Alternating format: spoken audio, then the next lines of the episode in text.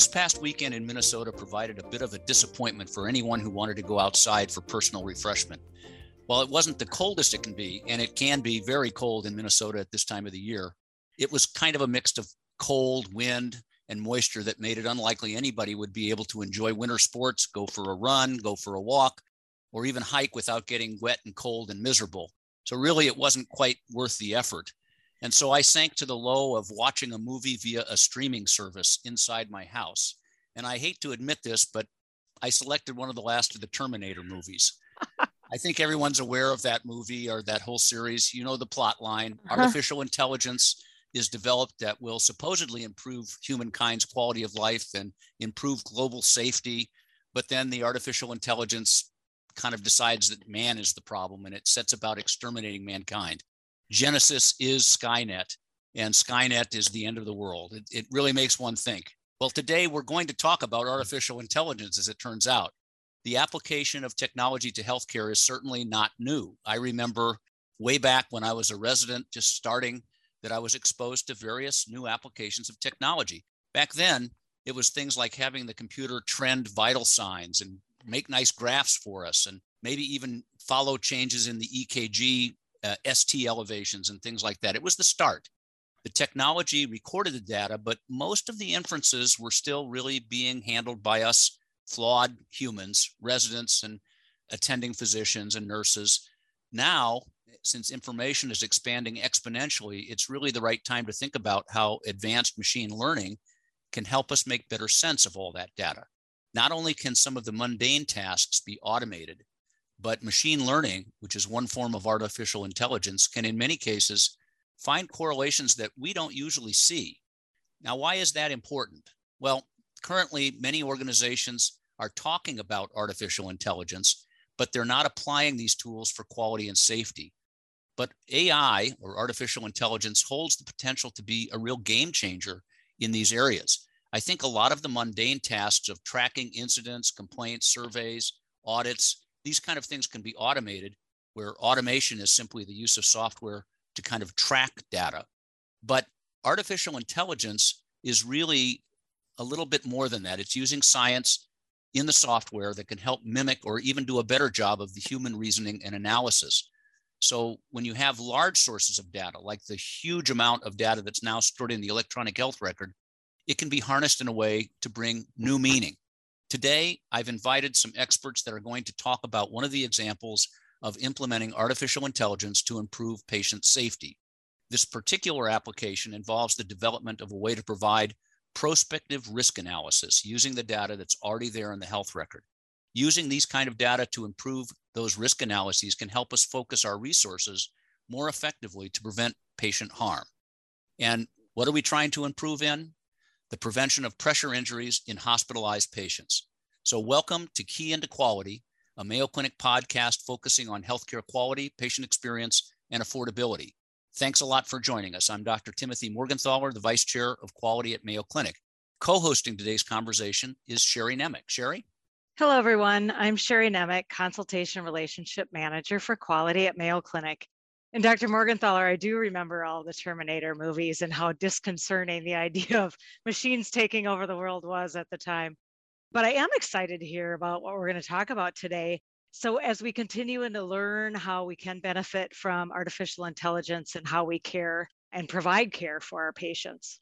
Yeah, no, thanks, Sherry. So, today our guests are Dr. Kira Lipatov and Dr. Kannan Ramar. Now, these are two special friends of mine from my own division at Mayo Clinic in Rochester, Minnesota what's exciting to me is not only their topic, but the fact that you know Dr. Lipatov is actually one of our fellows in the Department of Pulmonary and Critical Care Medicine, who's doing really phenomenal research in this area. And it's really cool to see that research already being applied to improve patient care.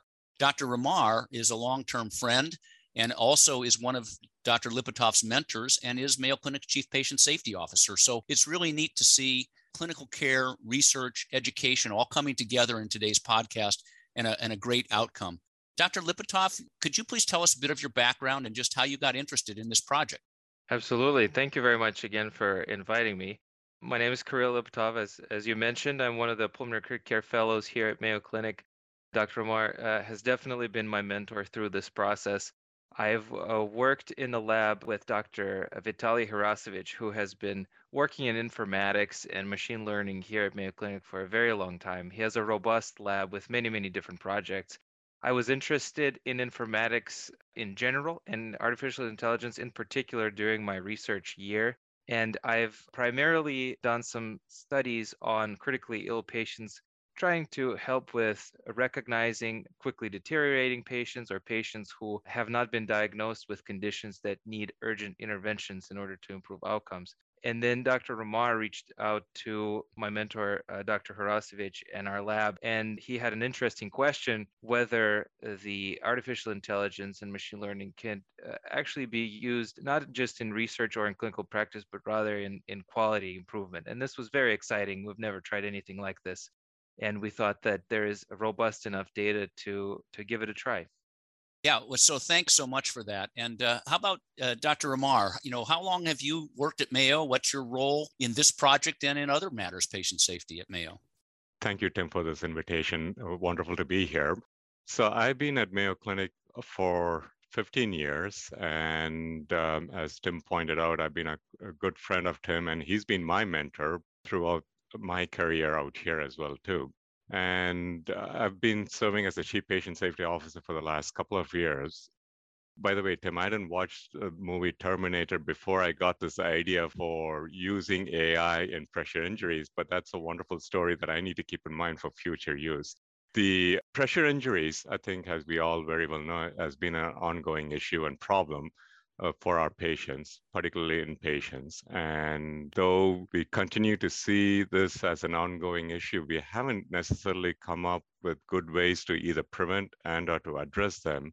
And so thinking differently and trying to work differently is how this idea came about in terms of maybe we might have an opportunity to address this through AI.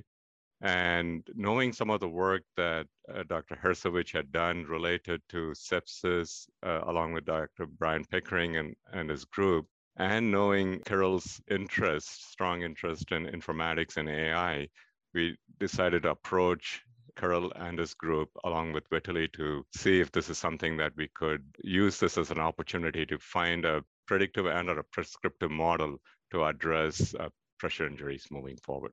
That's very, very clever of you, Dr. Ramar. Kirill, you know, I think we've gotten a little bit of background on how you first got interested in this particular problem. Let me just ask, you know, so, okay, here's this problem. How did you get started working on it? Yeah, absolutely. So, in our mind, we thought of a supervised machine learning model where essentially we have two subsets of patients here at Mayo Clinic ones that have developed a pressure injury during their stay, and the ones that have not. And then we want to teach this model to recognize uh, the former versus the latter based on all the various data points that we have available. So I first started mining every possible risk factor for pressure injury from literature, national guidelines, and just experience here at Mayo Clinic looking at the root cause analysis data that Dr. Ramar uh, graciously provided us. And we've collected a laundry list of different features we then went back and looked at first historic data and see if we can build a model that just based on historic lab values and different clinical uh, data points could come up with a reasonable accuracy in, in determining which patients have developed pressure injuries and which haven't. And we were surprised to find that over 90% uh, sensitivity and specificity is the result that we've got. So then we went ahead and got a better sample uh, we've got actually validated patients that went through the pressure injury group and were indeed uh, confirmed manually through the chart review to have developed pressure injuries in the hospital just here in Rochester. And then we repeated the same uh, analysis, and the results again were quite encouraging. So then we went ahead and improved our model, retrained it, and ultimately validated through the enterprise data. Again, we were able to achieve very high accuracy uh, with various different model types. Hey, Kirill, I, am going to interrupt you just for a minute here because you sort of eat, breathe, and drink data analysis and this sort of thing for breakfast. But some of our listeners, you know, may not be all that familiar with some of the terms that you just expressed. You know, I'm wondering when you talk about developing a model, is it a bit like maybe somebody develops a credit score on us you know they take into account you know like how many credit cards we have and how well we've paid our debts in the past and uh, you know how many loans we have and they give us a credit score so that supposedly is going to help them know more about how credit worthy we are. Is that kind of what you're talking about with a model? Yeah i think that's a great comparison it all ultimately goes down to basic math. And if you can recall from the very early algebra, there was this linear equation which is supposed to depict in a in a numerical and I guess uh, letter form a straight line. And if you think about it, if if you have a very heterogeneous patient population, you can literally draw a straight line across and separate the two populations. In this case, the equation that describes this line would be this very primitive model. Now, as you can imagine, our, our patients are much more homogeneous in terms of many features or many clinical parameters. And so our equation has to be significantly more complex in order to be able to say, yes, in this huge forest of all these numbers that depict their heart rates, their prior diagnoses, their neurologic dysfunction, and things like that, how can we come up with one equation, very large equation, that if we plug in any patient's values, we would be able to get as a result a score that will put them in either a category that is a high risk for pressure injuries or is not. And that's what ultimately model development boils down to. I want to give a disclosure that I am not a machine learning scientist myself. I do not personally write these models, thankfully, but I've been very fortunate to work alongside with Dr. Doe, who is indeed a uh, programmer and, and her specialty is indeed machine learning model. So I picked up as much as possible from her in terms of kind of how it all works, but uh, don't expect me to try to program one. well, you know, that that's really was going to be the next question I was going to ask you is I know that you are a great pulmonary and critical care physician in training and uh, almost done with your training, by the way. Who did you all involve in this effort? Because I don't think when you were coming into Mayo Clinic, I don't think I remember seeing on your CV data scientists. So you've obviously interacted with a team of people to make this all happen. Maybe you could describe that a little bit. Yes, absolutely. And I think that my experience in many ways depicts how in future uh, such efforts could develop in the most fruitful way. You know there is a quite a bit of a gap right now between the very uh, technologically focused groups of data scientists and programmers who are fantastic and phenomenal at developing these models probably to the point that at some point they could take over the world as you described in the terminator movies and yet many of them have very little clinical experience and i think that for them it's quite a shock whenever they delve into clinical data to realize how incomplete in many ways it is and how subjective many of our findings are.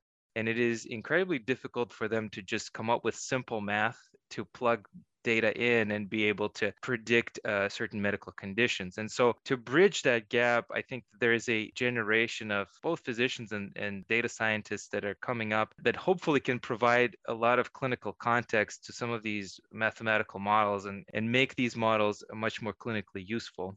So for me, the most important piece was, of course, the programming piece and like i said dr doe was very instrumental in development of this model. But then later on as we're trying to roll this model out and test it further in the living and breathing epic environment there is a whole group of nursing informatics and physician informatics folks that are helping us out data scientists folks that are involved with uh, uh, cloud and the ai factory here at mayo clinic all are involved in both deploying the model and making sure that it could be maintained further I will say I've never been very good at math, so that would be a big barrier for me in doing any of this kind of work. And other than the interdependencies you just mentioned about having the team with these very specific skill sets, were there any other big challenges that you ran into along the way? Yeah, absolutely. I think the most important part for me was to provide the most true to life clinical context to this model. And as much as I'm exposed to pressure injuries and how much of a safety risk they could be for hospitalized patients, I don't actively work with pressure injuries in terms of their treatment diagnosis. And so I was very fortunate again uh, through Dr. Ramar to be part of big pressure injury task force, if you may, here at Mayo Clinic at all the different levels, both enterprise and here in Rochester. And they were extremely helpful in digesting all the different risk factors for pressure injuries and being able to come up with the list that would make most sense for the model. It took some time also going back once I had that list to see whether these are some of the parameters and, and, risk factors that are commonly documented on our patients. Are they going to be readily available for this model to be able to come up on the go with this uh, risk score? And you know, going back, it, it required a little bit of uh, you know data mining and trying to see which ones are most feasible, which ones are most objective, and so on and so forth. So, you know, along those lines, Kirill, I, I know you did the literature search first and you read all the literature and, and, you know, I'm, I'm fairly familiar with that literature. And then you go do this project. What were your surprises as you started letting the machine surface some things for you?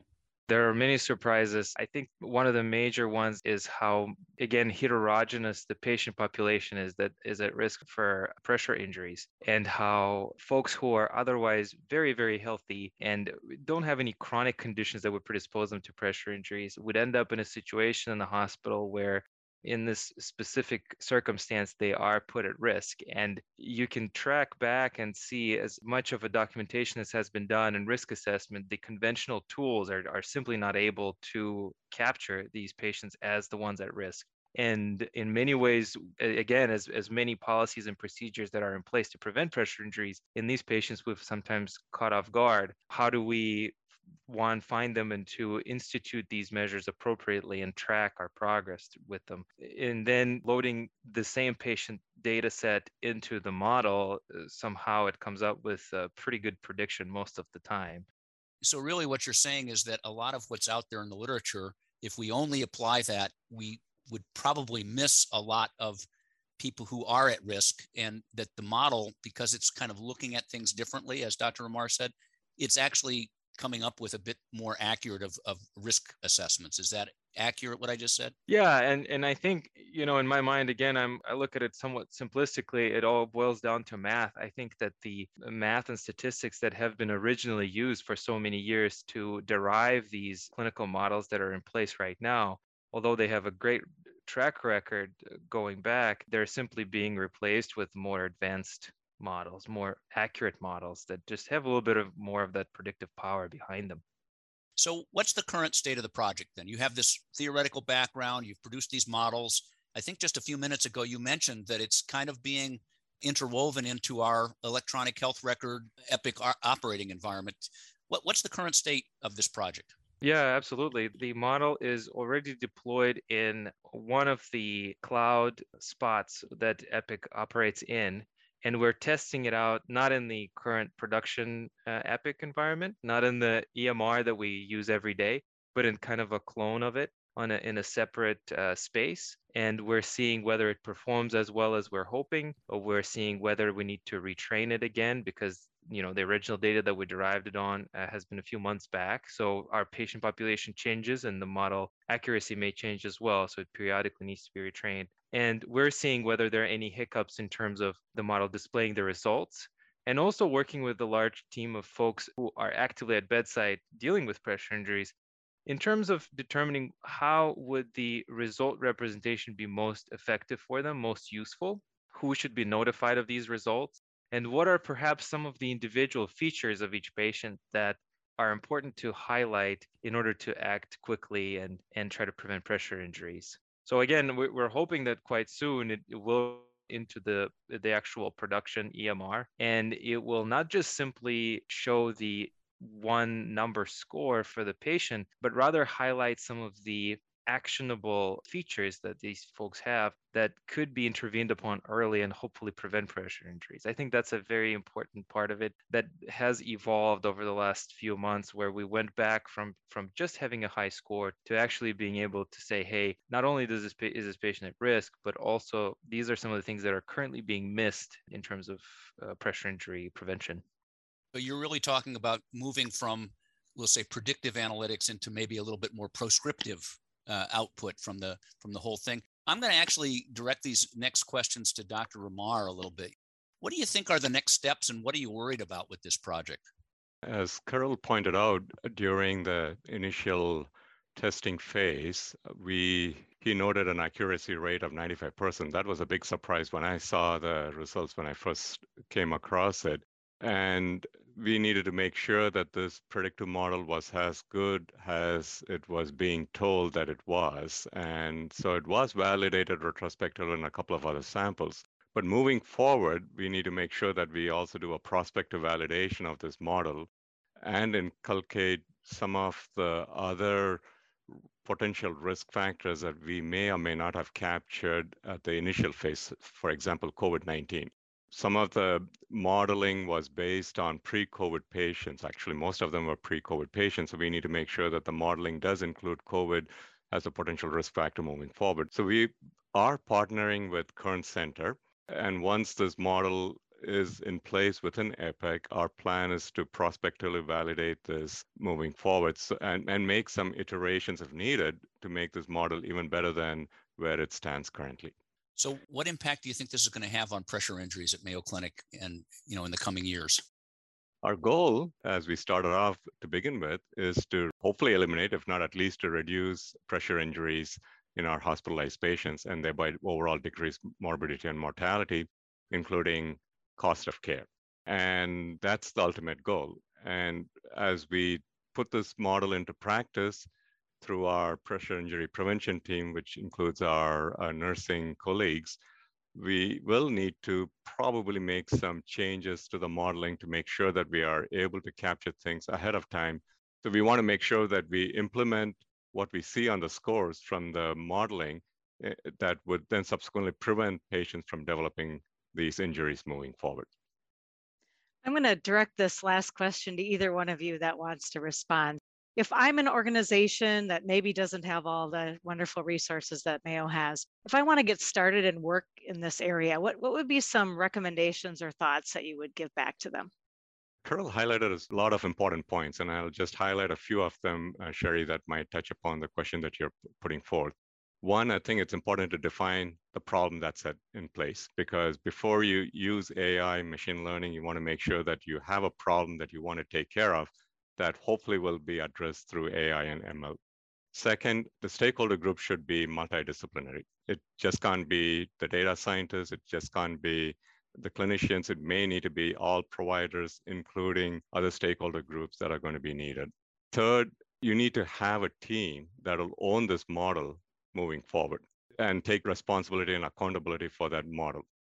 If that buy in is not obtained right at the beginning, then the model, when it's developed, may not have a house or a home to go to, and then it's not going to be of any use. So I'll stop there and I'll see if Kirill wants to add anything further to that. Yeah, absolutely agree.